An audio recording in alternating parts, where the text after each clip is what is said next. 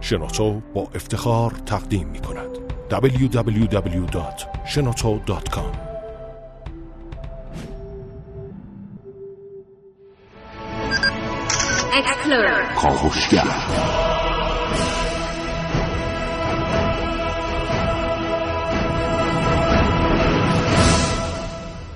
به نام خدا سلام. خانم ها آقایان سلام. درود بر شما.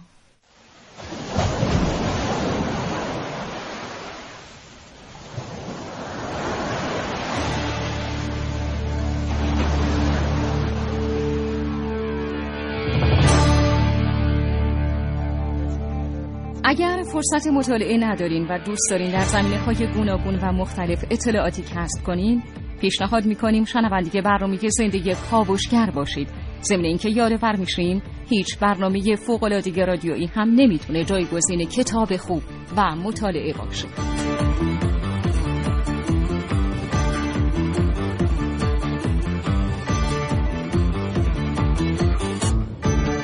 و اما راه ارتباطی شما شنوندگان عزیز با برنامه زندگی کاوشگر. دو بیست چهل هزار دو بیست پنجا پنجا و دو.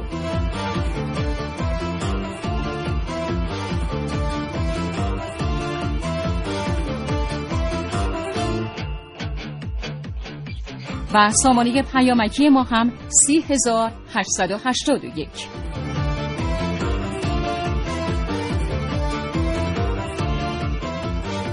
اما دریای خزر، دریای مازندران و دریای کاسپیان و چندین و چند اسم کوچک و بزرگ دیگه همه به نوعی سعی کردند تا در بره های زمانی مختلف عظمت و اهمیت بزرگترین دریاچه جهان رو نشون بدن. اما واقعا ما چقدر این عظمت و اهمیت رو درک کردیم؟ چقدر سعی کردیم تا از پتانسیل های مختلف و متنوع این پهنه بزرگ آبی این نعمت خدادی خدادادی استفاده کنیم و بهره ببریم؟ از همه اینا مهمتر چقدر به حفظ اکوسیستم دریای خزر توجه کردیم. همه این مباحث رو امروز از کاوشگر بشنوید.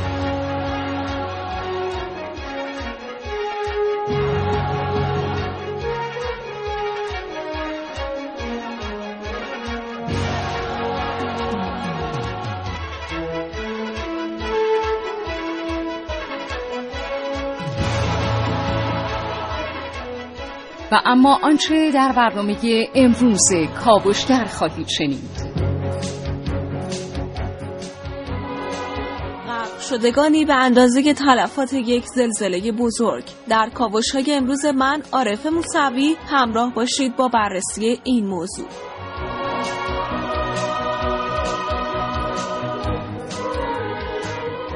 بهره برداری صفر درصدی ایران از ذخایر نفت و گاز خزر. در کاوشگر امروز با من محسن رسولی. من نازنین علی دادیانی میشه دریا رو ببرم شهرمون؟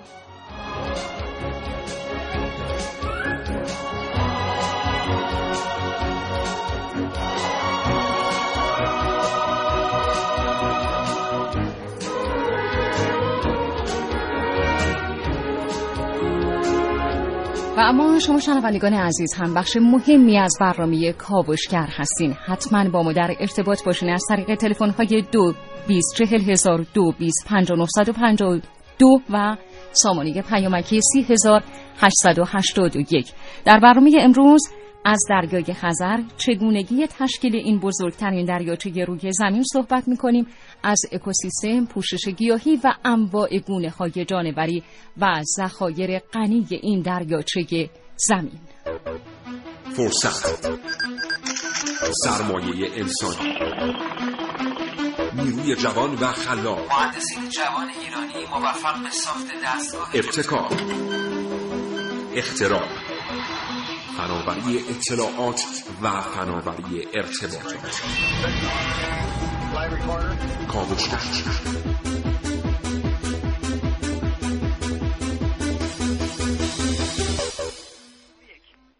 به نام خدا منم سلام عرض می‌کنم حضور تمام شنوندگان برنامه کاوشگر و سپاسگزارم از همکارانم که کمک کردن تا این برنامه به موقع شروع بشه. خیلی عذرخواهی می‌کنم از همه شما دوستان به خاطر اینکه به علت بارش برف در پایتخت که به نظر می‌رسه باعث غافلگیری اهالی پایتخت هم شده نتونستم به موقع سر برنامه حاضر باشم. این برنامه کاوشگر در مورد یکی از پتانسیل های اقتصادی ایران و یکی از شگفتانگیزترین پدیده ها دریای خزر صحبت می‌کنه. دریاچه ای که در واقع دریا نیست اما انقدر بزرگ شده که تمام دنیا به اون دریا میگن و در تمام نقشه ها ما می‌بینیم که اسمش به نام کاسپیان سی ثبت شده نه کاسپیان لیک به معنی دریاچه خزر. اما ما از این دریاچه خزر یا دریای خزر چه استفاده می‌کنیم؟ دریاچه که اقوام متفاوت و متعدد از ترکمنهای عزیز تا گیلک های دوست داشتنی سالهای سال در کنارش زندگی کردند و به خوبی میشناسنش. دریاچه ای که ما رو به چندین و چند کشور حاشیه وصل می‌کنه مملو و سرشار از منابع نفتی و گازی است. همینطور خود پوشش جانوریش پوشش جانوری بسیار بسیار قابل اعتنایی. اما به نظر می‌رسه بهره برداری اقتصادی ما از دریای خزر با چیزی قریب به 13 درصد مالکیت اونطور که باید باشه کافی نیست. امیدوارم کاوشگر امروز بتونه اطلاعات جامعی در مورد خود دریای خزر این اکوسیستم در مورد پوشش گیاهی و پوشش جانوری در اختیار شما قرار بگذاره و همینطور تا حدی زیر ذره ببره شیوه برخورد ما با این پهنه وسیع آبی رو به لحاظ زیست محیطی طبق معمول آرزو می‌کنم فرصت داشته باشید بچه های کاوشگر رو تا ساعت در صبح تنها نگذارید. یک بار دیگه بابت اینکه نتونستم به برنامه برسم از همه شما دوستان عذرخواهی می‌کنم. و امیدوارم حاصل تلاش همکارانم نظر شما رو تامین بکنه.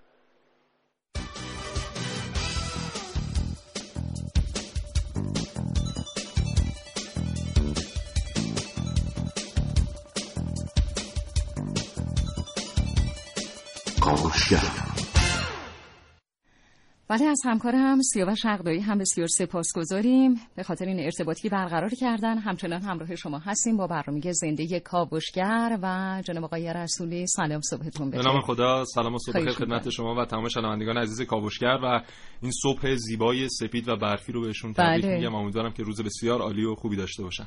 ان شاء که برای همه به خیر و نیکی و شادمانی باشه. آقای رسولی همطور که شما می‌دونید و خدمت شنوندگانمون هم عرض کردیم از دریای خزر اکوسیستم و پتانسیل های مختلف و متنوع این پهنه بزرگ آبی در برنامه امروز کاوشگر صحبت می‌کنیم. خیلی خوبه که در ابتدا مقدمی از زبان شما بشنویم و انشاءالله بریم سراغ قضایا و مباحث دیگه این دریا و یا بزرگترین دریاچه روی زمین. خواهش می‌کنم بسیار چشم. خب این دریای خزر دریای کاسپیان دریای مازندران و القاب و اسامی مختلفی که بهش لقب دادن در این طی سالهای مختلف. نگاه می‌کردم چیزی حدود 30 و 40 تا اسم فقط در طول این چندین و چند سال برای این دریاچه انتخاب شده بوده و جالب بوده در هر برهه زمانی هم یک اسم انتخاب شده بوده و لقب گرفته بوده. اما جالبه بدونیم که این دریاچه یا این دریای بزرگ بله. که حالا گاهی اوقات به عنوان بزرگترین دریاچه جهان لقب می‌گیره همین الانش هم. گاهی اوقات به عنوان کوچکترین دریای خودکفای کره زمین و همچنان بحث سر اینکه بالاخره اینو چی باید نام گذاشت؟ این بخش از دریای تتیس بوده در گذشته و بله و اقیانوس آرام و اطلس رو به هم متصل می‌کرده اما از 50 الی 60 میلیون سال پیش کم کم این اتصالات از بین رفته و به یک دریاچه بسیار بزرگ بدل گشته و در حال حاضر ما می‌بینیم که مستقل. بله مستقل. شاید برای اینی که میگن دریای کوچک خودکفا. بله. و کشورهای مثل ایران، روسیه، ترکمنستان، قزاقستان و جمهوری آذربایجان در همسایگی این دریاچه قرار دارن و خب هر کدوم به نحوی سعی می‌کنن که اون بهرهمندی لازم اون استفاده که می‌تونن از ذخایر و منابعی که در این دریاچه نهفته شده بهرهمند بشن. خیلی جالبه ذخایر نفتی بسیار عظیمی در این دریاچه قرار داره. همچنین ذخایر گازی همچنین اکوسیستم بسیار جالبی داره. من اینا رو حالا آمار و ارقامش رو خدمتتون در بخش بعدی عرض خواهم کرد و همه کشورها شدیدا در پی این هستن که بهره برداری بکنن. حالا به به راه های مختلف و خب ما یه مقدار مخفول موندیم در این حالا آقای رسول انشانه در ادامه برنامه به این مبحث هم توجه داشته باشیم که سهم ایران از این زخالی که شما اشاره فرمودید بله. هر کدوم در واقع چقدر هست سهم ایران حالا. در زمینه کشتیرانی در زمینه برداشت ذخایر نفتی گازی و یا حتی فکر می‌کنم ماهیان خاویارش که خیلی قابل توجه هست بله جالب بدونید که 90 درصد کل خاویار خاویار جهان رو دریای خزر داره تامین می‌کنه و یه آمار بد دیگه هم اتفاقا هست که حالا 90 درصد همین ماهیانی که دارن خاویار رو تولید می‌کنن طی 100 سال گذشته منقرض شدن و از بین رفتن. بله. خب شنوندگان عزیز می‌تونید با ما مشارکت داشته باشید در برنامه زندگی کاوشگر با موضوع دریای خزر در این برنامه همراه شما هستیم و باز هم یادآور میشم سامانه پیامکی ما 3881 تجربه بالاترین سطح فناوری حق هر ایرانی کاوشگر. کیفیت همه چیز از هوایی که تنفس می‌کنیم تا آبی که مینوشیم از خودرویی که میرانیم تا لباسی که میپوشیم به پیشرفت فناوری در کشور مربوط است. کاوشگر.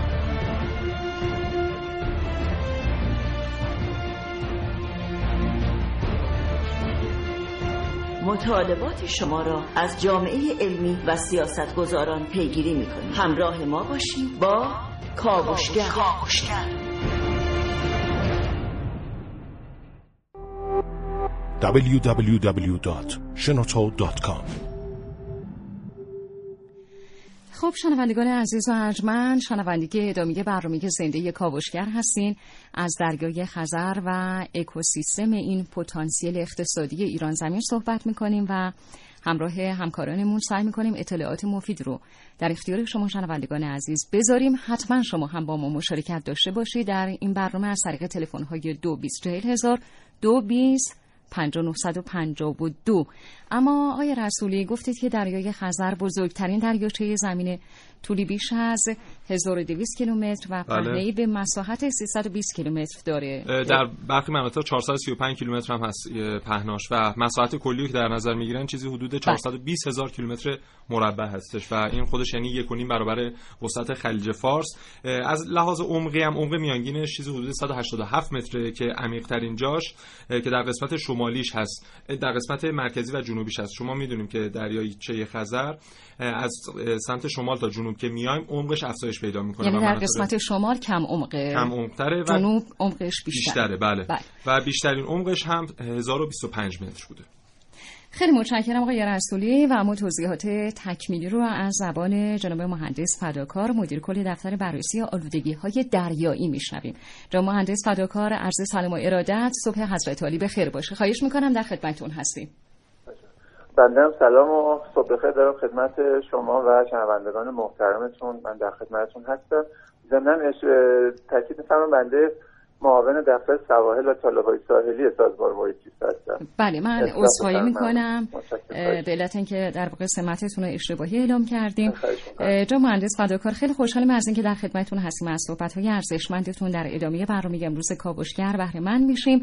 در باری دریای خزر و اکوسیستم دریای خزر صحبت می‌کنیم و اینکه با توجه به سمت شما میزان آلودگی دریای خزر الان در حال حاضر به چه مقدار هست و شاید این سوال برای خیلی از شنوندگان عزیزمون هم مطرح باشه که مهمترین عوامل آلوده کننده دریای خزر چه عواملی چه فاکتورهایی هستن. خواهش می‌کنم.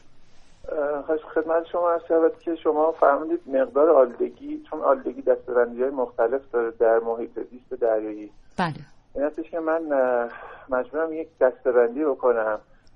معمولا آلودگی هایی که توی دریای خزر مطرح هستن از شمال به سمت جنوب چون دریای خزر یک دریای شمال جنوبی متغیر هست. به صورتی که در سمت شمال دریای خزر معمولا به علت حضور صنایع بزرگ در کشور روسیه در کنار رود ولگا معمولا آلودگی از نوع فلزات سنگین هستند و آلودگی نفتی است.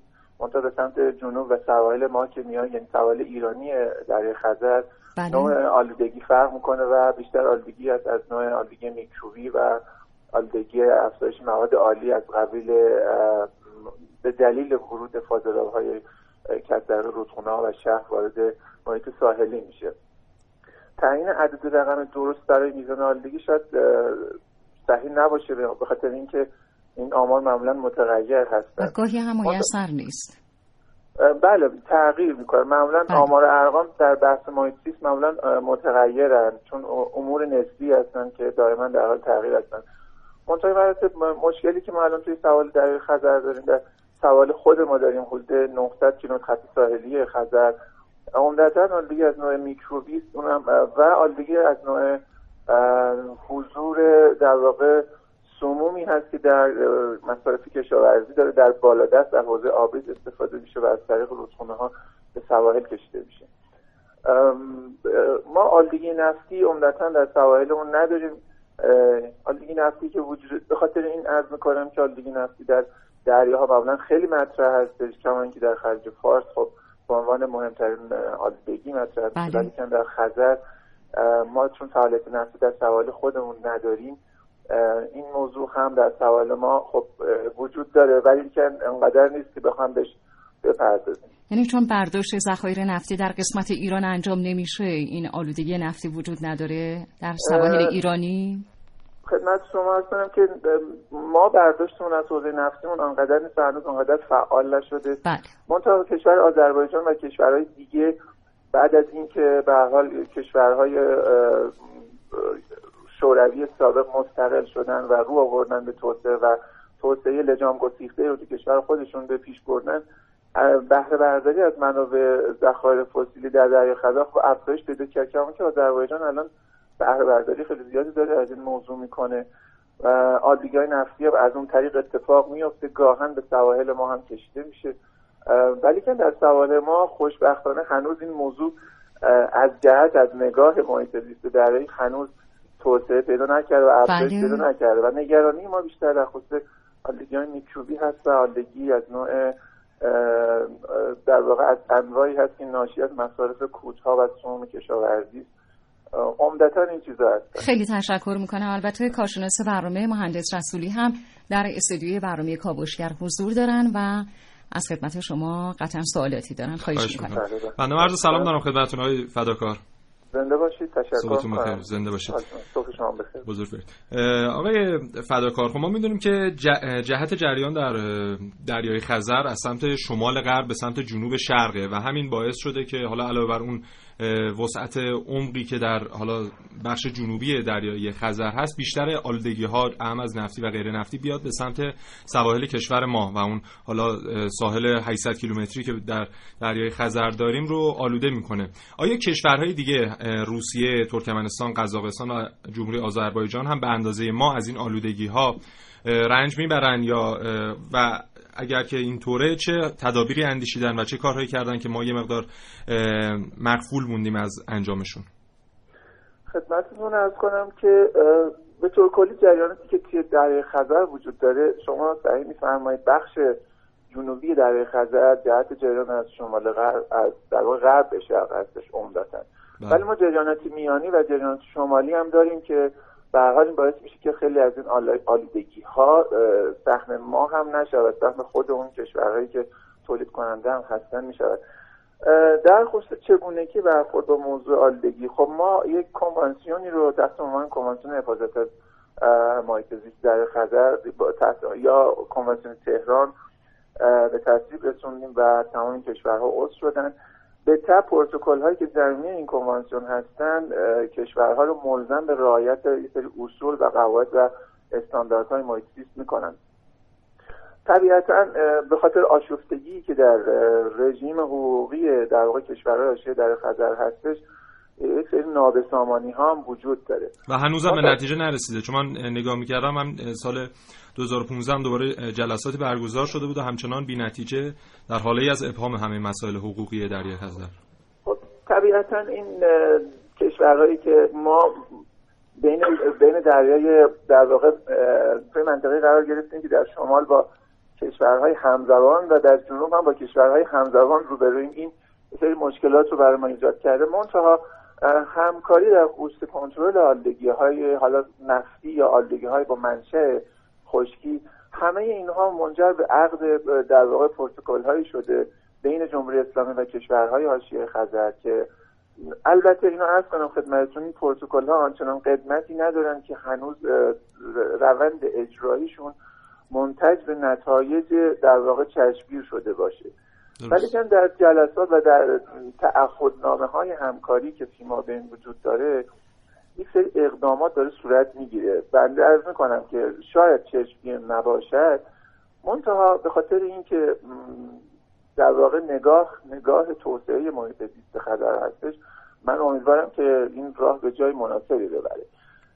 در خصوص هر نوع آلودگی که در ما شاید مثال بزنیم خدمت شما و شنوندگان محترم چون در خصوص آلودگی نفتی که اتفاق حالا چندین بار اتفاق افتاده ما مکاتبات متعددی داشتیم حتی نمونه های نفت از در واقع منابع ایرانی و منابعی رو که حد می‌زدیم از کدام کشور هست رو درخواست کردیم برای مقایسه و برای ردیابی آلودگی نفتی این بله. نوع همکاری ها وجود داره ولی که عرض کردم هنوز شاید قابل اظهار نظر قطعی نباشه.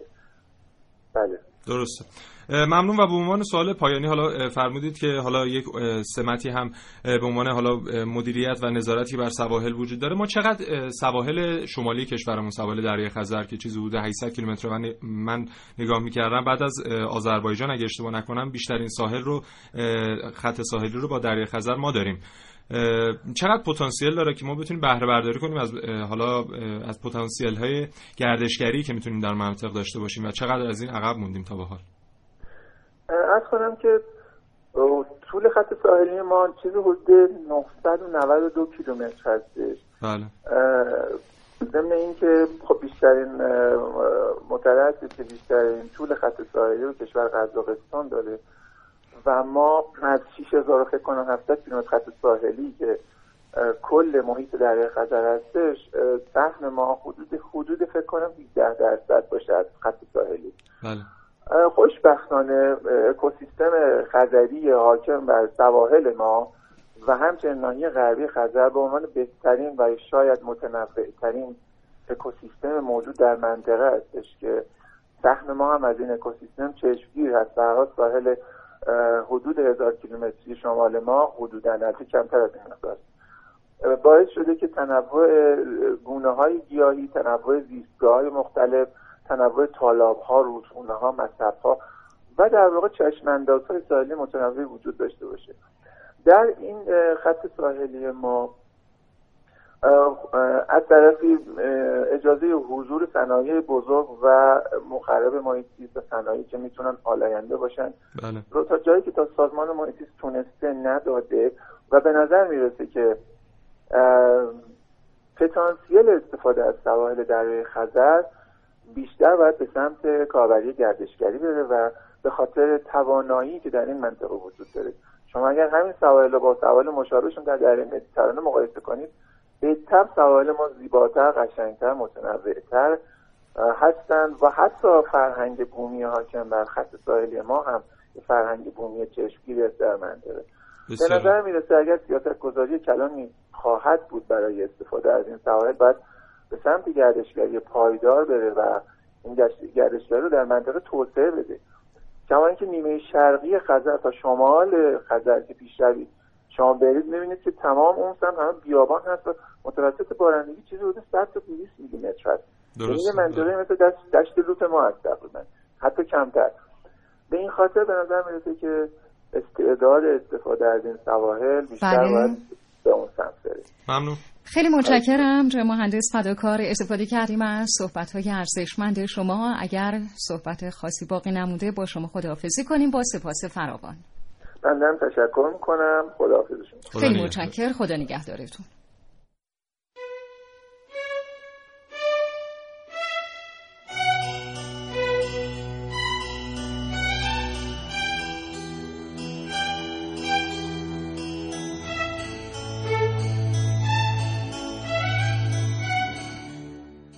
بارها شنیدیم یا گفتیم کوه به کوه نمی‌رسه. ولی تا حالا از خودمون پرسیدیم که شاید کوه به کوه دریا به دریا شمال به جنوب برسه. کوه به کوه که نمی‌رسه تو نقاشی آره مثل کوهای زاکروس و البرز که زنجیر است شمال به جنوب؟ چه نمیشه چجوری میشه؟ به وسیله یه خط. هم نقاشی هم خط. بالا تو این دنیا دیگه هیچ چیز غیر شدنی نیست. همه چی شدنیه. می‌تونه دریا به دریا برسه. کوه به کوه هم می‌تونه برسه. چطوری؟ دنیای شده که میگن شما تخیل کن آرزو کن. نیست که نشدنی باشه.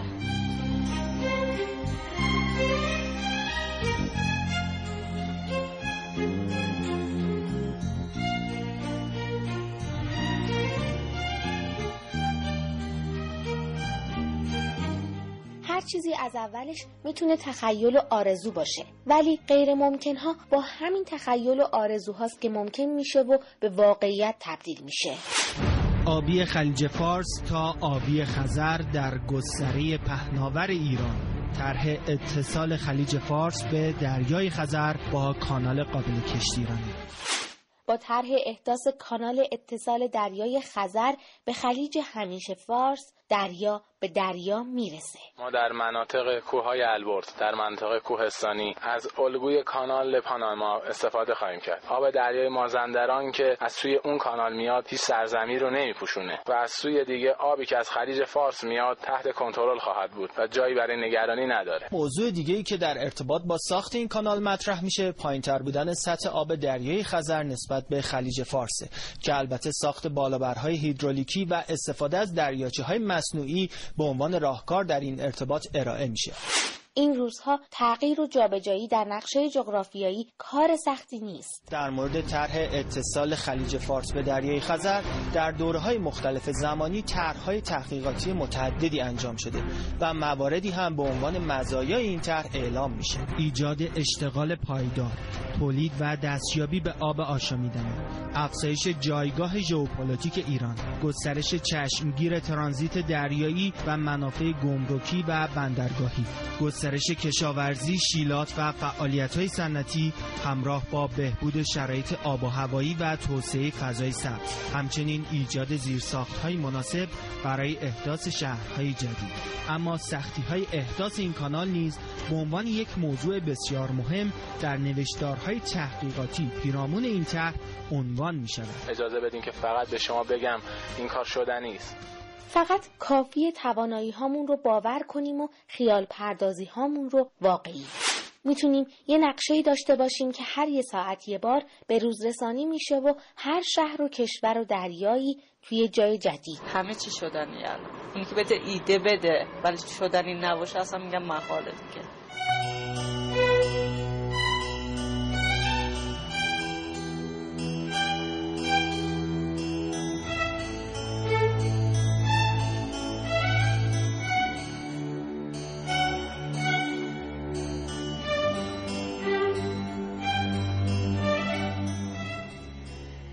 تشکر می‌کنیم از همراهی شما شنوندگان عزیز با برنامه زندگی کاوشگر که مشارکت دارید و در واقع با ما همراه هستین. از کاوشگر جوان ملکه رشیدی هم بسیار سپاسگزاریم. آقای رسولی در ادامه بحث شما اشاره داشتید به ذخایر غنی نفت و گاز در دریای خزر که فکر می‌کنم یادآور شدید که بعد از خلیج فارس و سیبری در رتبه بله. سوم جهان قرار بله. داره علیه ذخایر نفتی و گازی که خیلی قابل توجه هست بله بله ببینید ذخایر نفتی خلیج فارس رو چیزی که برآورد کردن چیزی حدود 17 تا 35 میلیارد بشکه نفته که حالا اینو گفتن احتمالا تا 163 میلیارد بشکه هم می‌تونه باشه.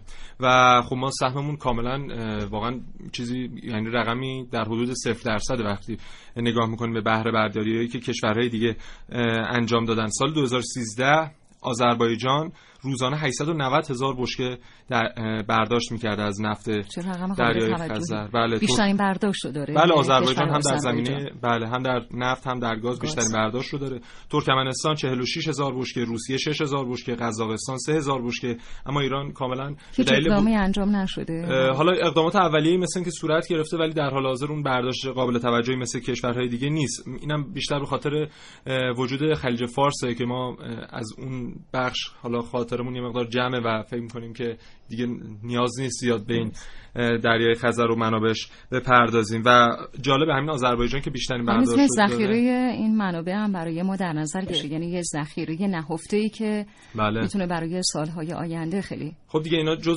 چون جزء میادین مشترک محسوب میشه. اونا که برداشت بله می‌کنن از این. دقیقاً. هر کی بتونه بیشتر برداشت کنه و زودتر برداشت کنه بیشترین سود رو برده. درسته. همین جمعه بعد از ظهر حدود دو سه روز پیش یکی از دکلای حفاری سکوی نفتی آذربایجان آتیش گرفت و چیزی حدود حالا تا آماری که تا الان من نگاه کردم 32 نفر متاسفانه در این سکوها کشته شدن و سکوهای بسیار دیگه از دکلای حفاری دارن حالا کشورهای مختلف مخصوصا آذربایجان در اینجا. حالا این ذخیره نفتی بود ذخیره گازیشون به چه صورته؟ ذخیره گازی در در خزر 257 میلیارد فوت مکعبه که حالا اینا میگن دوباره تا 293 هزار میلیارد فوت مکعب. می‌تونه باشه سال 2011 یعنی 4 سال پیش آذربایجان 562 میلیارد فوت مکعب برداشت کرده بوده روسیه پس هم آذربایجان رتبه اول بله کاملا. و چون تنها منبعیه که بهش دستیابی داره نهایت استفاده رو ازش می‌کنه و ما متاسفانه مقدار مخفولیم. حالا ذخایر نفت و گازشه ذخایر جانوری که می‌تونیم برداشت کنیم. باز هم آنچنان نیست که شایسته باشه. و همینطور اون منطقه چون ایران از لحاظ ژئوپلیتیک خیلی مهمه در این منطقه و بله. یک نقطه اتصالی بین دریای خزر و خلیج فارس آبهای آزادی که در اون سمت هست و کشورهای همسایه دیگه مثل روسیه، ترکمنستان و قزاقستان و آذربایجان اگر بخوان با مناطق جنوبی ارتباط داشته باشن تنها مفرشون ایران هستش و ما باید بیشتر از استراتژیک و موقعیت استراتژیک هم جایگاه بسیار ویژه‌ای برای بله، ایران بله. داره. دقیقاً دقیقاً.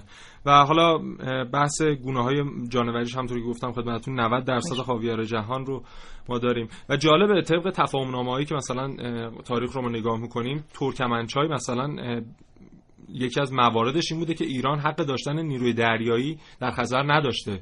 خیلی جالبه. یکی از ما دومین ساحل رو از لحاظ وسعت با دریا خزر داریم ولی خب ولی حق نداشت. و این در سال 1921 با تفاهم نامه‌ای که با شوروی سابق بسته میشه. لغو میشه این و حالا یه مقدارم فروپاشی شوروی متاسفانه به ضرر ما در این زمینه زمینه و این منطقه بوده. بله, بله خیلی متشکرم آقای رسولی. همچنان در ادامه برنامه کاوشگر. بله همراه شما شنوندگان عزیز هستیم و ادامه برنامه رو تقدیمتون می‌کنیم.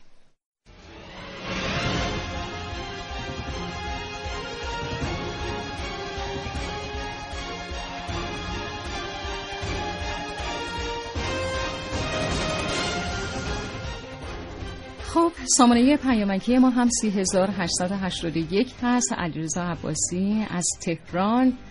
اینطور نوشتن سلام کاوشگر و صبح برفی قشنگتون به خیر و شادی. صبح شما هم به خیر و شادی باشه. گفتن دریای خزر مثل خلیج فارس یکی از نمادهای کشور عزیزمون ایرانی که همه ما واقعا دوستش داریم. ولی من خیلی از این ناراحتم که ایران هیچ سهمی از نفت و گاز این دریاچه بزرگ نداره. امیدوارم روزی بشه که ما هم از این منابع بتونیم استفاده کنیم. انشاءالله و متشکرم از علیرضا عباسی عزیز از تهران.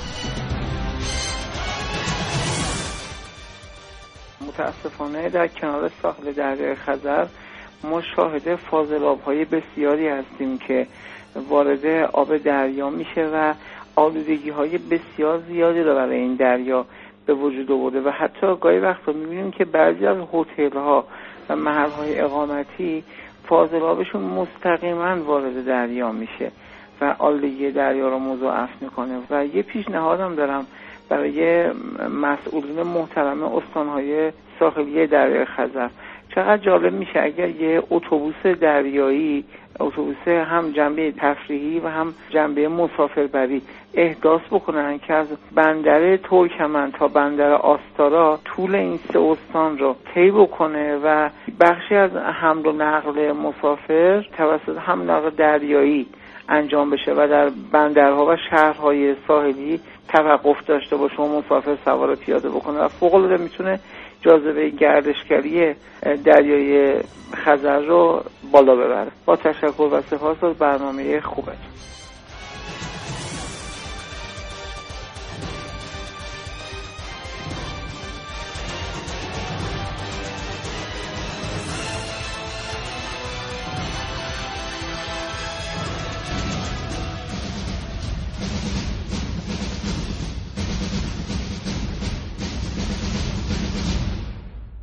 نه و سی و چهار دقیقه و همچنان ادامه برنامه کاوشگر رو میشنوید.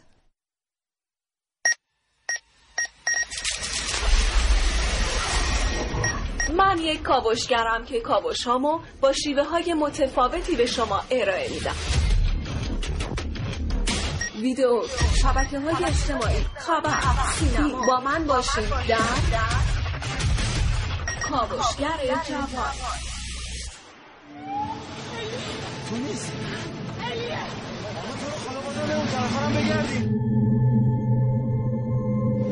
که پرشتو جنازش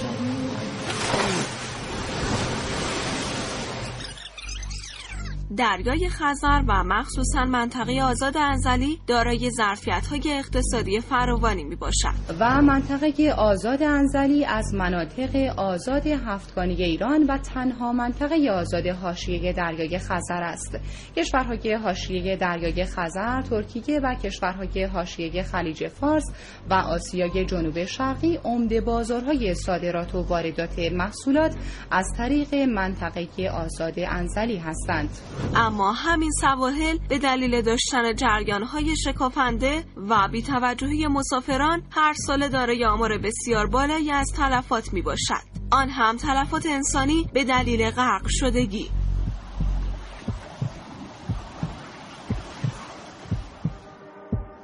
بعضی از منابع خبری اعلام کردند که آمار غرق شدگان هر ساله در سواحل دریای خزر برابر با تلفات ناشی از یک زلزله بزرگ است. همچنین اعلام شده است که امسال آمار غرق شدگان 42 درصد افزایش یافته است. حال شما با جستجو کردن کلمه دریای خزر در موتورهای جستجوگر با تصاویری دردناک از غرق شدگان که تعداد زیادی از آنان کودکان هستند روبرو خواهید شد. این در حالی است که دریای خزر دارای ظرفیت های اقتصادی زیادی است که به نظر می رسد باید با جستجوی نام آن در موتورهای جستجوگر بیشتر با آن مواجه شد تا آمار غرق شدگی. با توجه به مخاطرات جریان های شکافنده همه سال کارزارهای تبلیغاتی بسیاری در سطح جهانی جهت اطلاع رسانی عمومی در مورد آنها انجام می شود Your uncle called it a rip tide. It's a rip current. There's no current that pulls you under in the beach. A rip current pulls you out.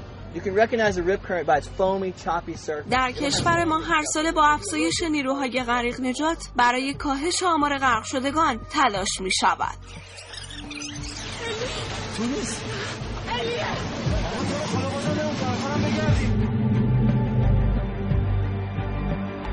اما با تهیه بروشورهای ساده در مورد جریانهای شکافنده دریایی می شود آماری نزدیک به تلفات یک زلزله بزرگ یا سقوط یک هواپیمای مسافربری را به کمترین میزان رساند.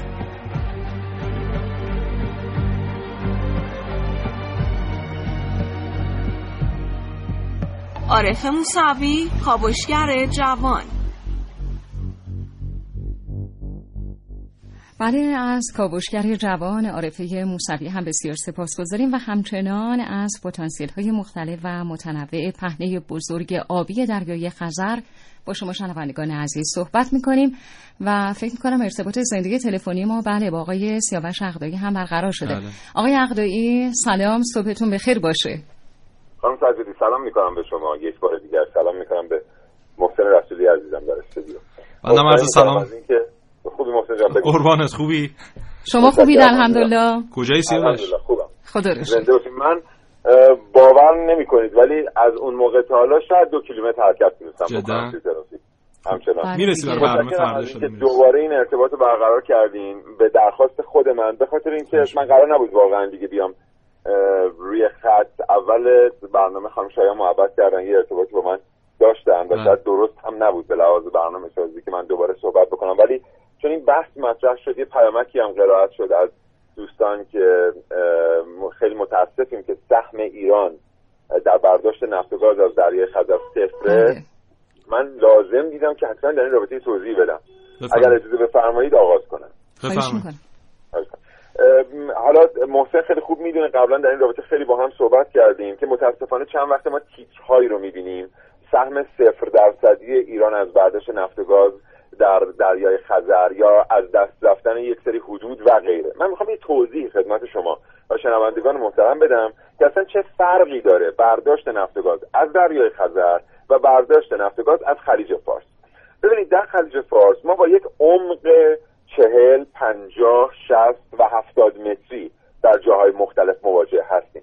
مثلا یه جایی مثل میدان گازی دالان ممکنه حدود 60 متر. عمق داشته باشه. یه جایی مثل میدان نفتی سلمان به همین ترتیب. ابوذر و رشادت به همین ترتیب. یعنی عمقهایی که وجود داره در همین حدوده. به همین دلیل ما اونجا از یک سامانه های حفاری و استخراجی استفاده می‌کنیم که پلتفرم خوانده میشن و اینا پایه هایی دارن که این پایه ها به بستر دریا وصله. یعنی چی؟ یعنی شما فرض کنید ما می‌خوایم از یه منبع نفتی گازی در خلیج فارس برداشت کنیم. یه دونه سیستمی میاریم که بهش میگن سیستم شمکوب توی بستر دریا توی خاک یعنی توی زمین. از کف دریا 300 متر شمکوبی می‌کنیم و یه شمعی رو توی زمین به عنوان پایه به عنوان شالوده قرار میدیم روی اون چهار تا شمی که کوبیدیم چهار تا ستون از کف دریا تا روی آب میاریم و روی اون یه سازه ای رو می‌سازیم که اون سازه می‌تونه نفت رو استخراج کنه. به همین ترتیب اون سیستم هایی که میرن دریا حفاری کنن برای نفت بهشون میگیم jackup یا rig های jackup. اینا سه تا پایه دارن. این سه تا پایه رو jackup میان میدن پایین پایه ها 40 متر میره پایین میره تا کف آب. و rig شروع می‌کنه به حفاری کردن اونجا. این شرایط شما در نظر بگیرید. چه در اکتشاف چه در حفاری چه در استخراج. حالا بیاین با هم بیاین به شمال ایران بیاین به دریای خزر. فکر کنید جایی مثل میدان گازی سردار جنگل که اخیرا توسط سکوی نیمه شناور حفاری ایران امیرکبیر کشف شده 1800 متر عمق داره اگر اشتباه نکنم. حالا با کمی کم و زیاد. خب ما از که دریای خلیج فارس استفاده کردیم که نمی‌تونیم در دریای خزر استفاده کنیم. ما اینجا نوع دیگری از سکوهای نفتی گازی احتیاج داریم که بهشون میگن semi-submersible drilling rig یا سکوی حفاری نیمه شناور. اینا دیگه پایه ای ندارن به کف دریا برسه. چون شما نمی‌تونید 1800 متر برای این سکو پایه ایجاد کنید که این سکو کف دریا بیسته. بنابراین این سکو توسط چهار تا پانتون به صورت شناور روی آب میمونه و با چهار تا لنگر مهار میشه که ثابت بمونه و بتونه حفاری کنه. حالا شما این تکنولوژی که بشه در 1800 متری 2000 متری حفاری کرده. مقایسه بکنید با اون تکنولوژی که می‌خواید در 70 متری حفاری بکنید. خب جایی که شما 70 متر عمق دارید چند متر موج دارید؟ محسن فکر چند متر موج دارید؟ تو خلیج فارس دیدی دیگه میدان آره. دالان چند متر موج؟ ارتفاع موج منظورته؟ ارتفاع موج چقدره؟ احتمالاً 3 4 متر. بله 4 متر 5 متر. وقتی ما موج می‌دیدیم در خلیج فارس می‌گفتیم این موج بزرگ اومده. ولی خب شما جایی که 2000 متر عمق داری انتظار موج 13 متری و 14 متری داری. درسته کامل. بنابراین ما اونجا با طبیعت دیگری مواجه هستیم. و رسیدن به این فناوری که الان جمهوری اسلامی ایران داره در دریای خزر حفاری می‌کنه توسط یک سکوی نیمه شناور که شرکت های ایرانی اپراتورش هستن. در واقع اپراتور طراح خیلی از قسمتاش بودن. خود این موفقیت بزرگیه. اگر همین الان ما از دریای خزر استخراج آنچنانی نداریم به خاطر اینکه قدری دیرتر حفاری رو آغاز کردیم. ولی موضوعی که در جریانه. و اینکه آماری هم ارائه کرده باشم انتظار میره ما 293 هزار میلیارد فوت مکعب گاز از دریای خزر برداشت کنیم محسن. درسته آره. 293 هزار میلیارد فوت, فوت مکعب. و 184 میلیارد بشکه نفت. پس این تیترا اینا رو باور نکنیم سهم صفر درصدی ما. این به زودی زود کریدور شمال جنوب نفتی ایجاد خواهد شد. ما پارس شمالیمون تشکیل خواهد شد و دریای خزر برای ما بسیار دریای پربرکتی از نظر منابع نفت و گاز. حتما توی برنامه کاوشگر در مورد اختلاف این دو تا تکنولوژی یعنی تکنولوژی حفاری در آبهای عمیق و تکنولوژی در تکنولوژی حفاری در آبهای غیر عمیق صحبت خواهیم کرد. عذرخواهی می‌کنم از اینکه وقت برنامه رو گرفتم خواهش می‌کنم ممنون سیاوش از توضیحات خیلی خوبتون استفاده کردیم. آقای رسول خدافظی کنیم بله خدافظی می‌کنم باشون ان شاء الله متشکرم. خدا نگهدارتون آقای عقده وقتتون بخیر. خدا نگهدار. خدا نگهدار.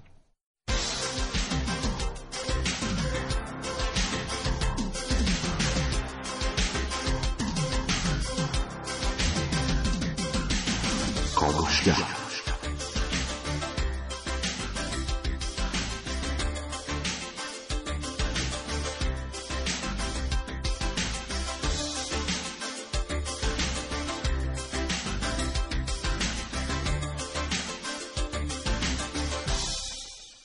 از این لحظه تا زمان پخش صدای زنگ فرصت دارید حدس بزنید که این صدا صدای چیست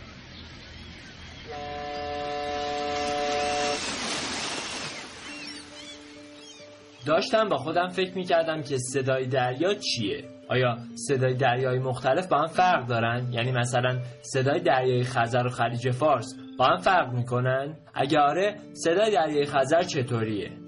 در حقیقت بیشتر صداهایی که ما از اونها همیشه به عنوان صدای دریا یاد می‌کنیم. صدای امواج دریا هستند که به ساحل می‌رسن و ایجاد صدا می‌کنن. این صدا در درجه اول کاملا وابسته به آروم یا طوفانی بودن دریاست.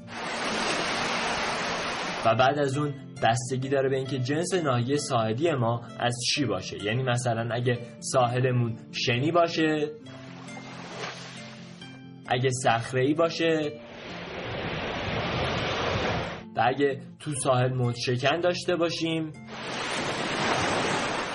اما شاید این صدا خیلی هم با هم فرق نکنن. راستش داشتم فکر می‌کردم علا رقم این که ساحل خزر از شرق تا غرب گوناگونی زیادی داره اما انگار صدای دریا همه جاش یه شکله. بعد با خودم گفتم که آیا اقوامی که کنار دریای خزر زندگی می‌کنن هم یه شکلن یا با هم فرق می‌کنن؟ دریای خزر از شرق و بندر ترکمن.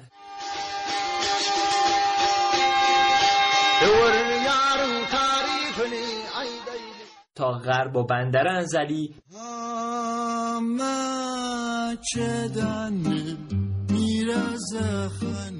میزبان اقوام مختلفیه که علا رقم تفاوت در گویش ها و خورد فرهنگ ها سالهای ساله زیر پرچم سرنگ کشورمون ایران و در کنار ساحل زیبای خزر با خوبی و خوشی زندگی می‌کنن.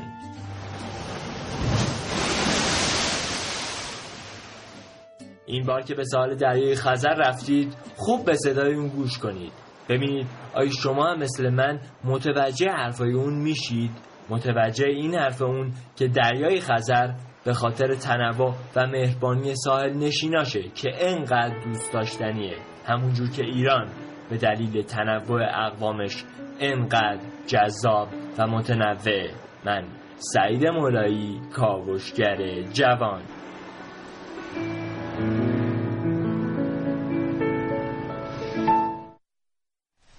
نه و چلو هفت دقیقه است و همچنان همراه شما شنوندگان عزیز هستیم. با ادامه برنامه زنده کابوشگر درباره دریای خزر صحبت می‌کنیم و انشاءالله اگر ارتباط تلفنی ما برقرار بشه برقرار شده. بله. با جناب دکتر سید شیرازی گفتگو خواهیم کرد مسئول مرکز تحقیقاتی درمانی فوک خزر. جناب دکتر عرض سلام و ارادت در خدمت شما هستیم. الو سلام علیکم. وقتتون بخیر باشه. جناب دکتر سید شیرازی متشکرم. ممنونم. خیلی متشکرم از این ارتباط. آقای رسولی. خواهش می‌کنم. بنده عرض سلام دارم خدمتتون آقای دکتر. سلام زنده باشید. صبحتون بخیر. قربان شما. شکر. آقای دکتر زنده باشید. خب ما قبل برنامه اتفاقا مطرح شد که حالا ما فوک دریایی در کشور داریم. خیلی از دوستان بودن که تعجب کردن که ما ما فوک دریایی هم داریم. یه مقدار در مورد این با ما صحبت کنید و بفرمایید که فوکای دریاییمون تنوعشون به چه صورته؟ در چه مناطقی؟ در شمال و جنوب کشورمون به چه صورته و شرایطشون در حال حاضر چگونه است؟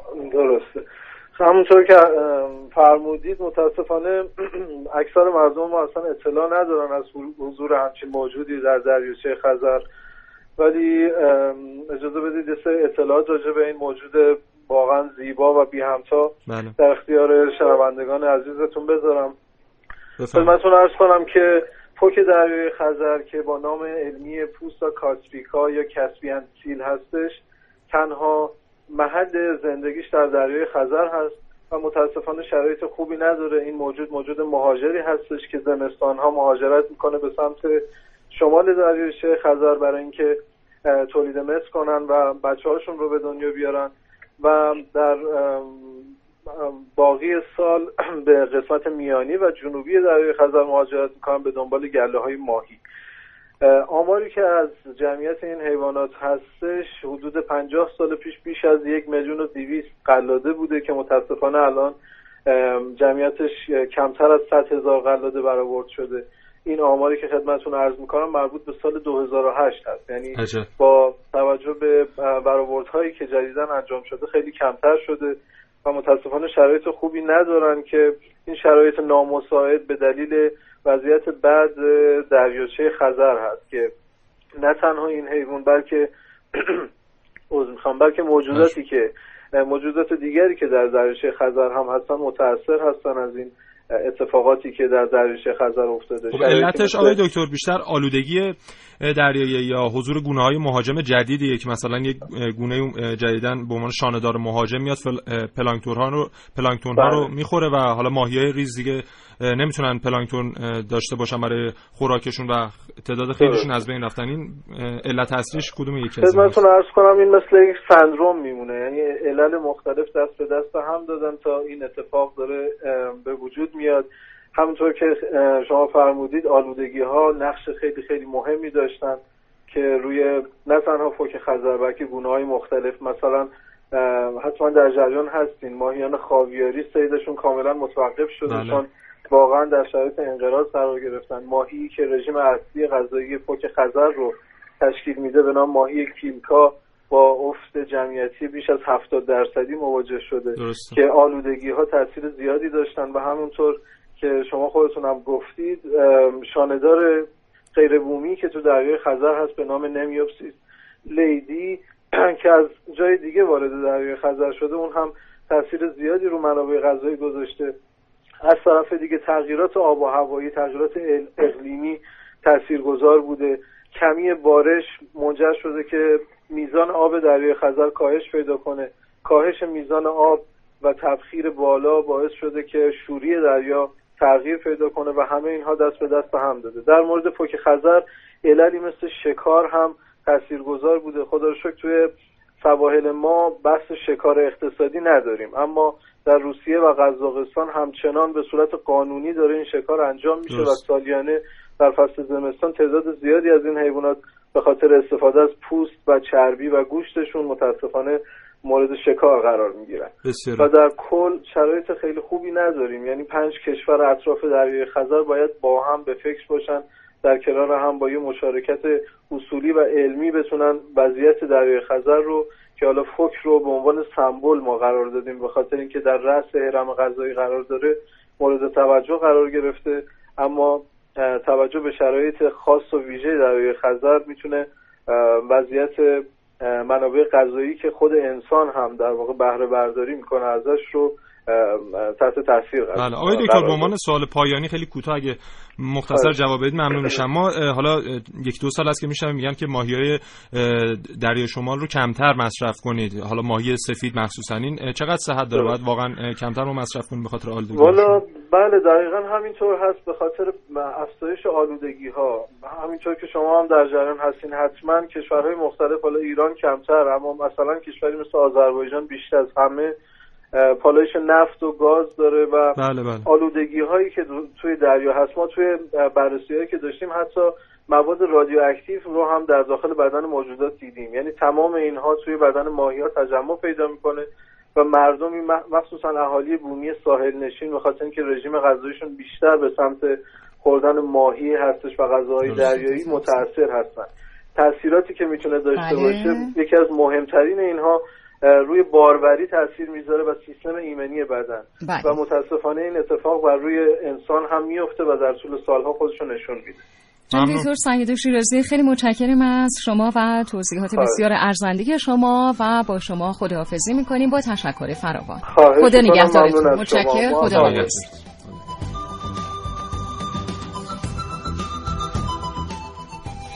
خب آقای رسولی خسته نباشید. استفاده کردیم از توضیحات خوب شما همون ان در یک برنامه دیگه حتما بهشون خواهیم پرداخت. خیلی متشکرم از همراهی صمیمانه همه شما شنوندگان خوب و عزیز. با برنامه زندگی کاوشگر امیدواریم این برنامه هم مورد توجهتون قرار گرفته باشه. با شما خداحافظی می‌کنیم. وقت بخیر خدا نگهدار.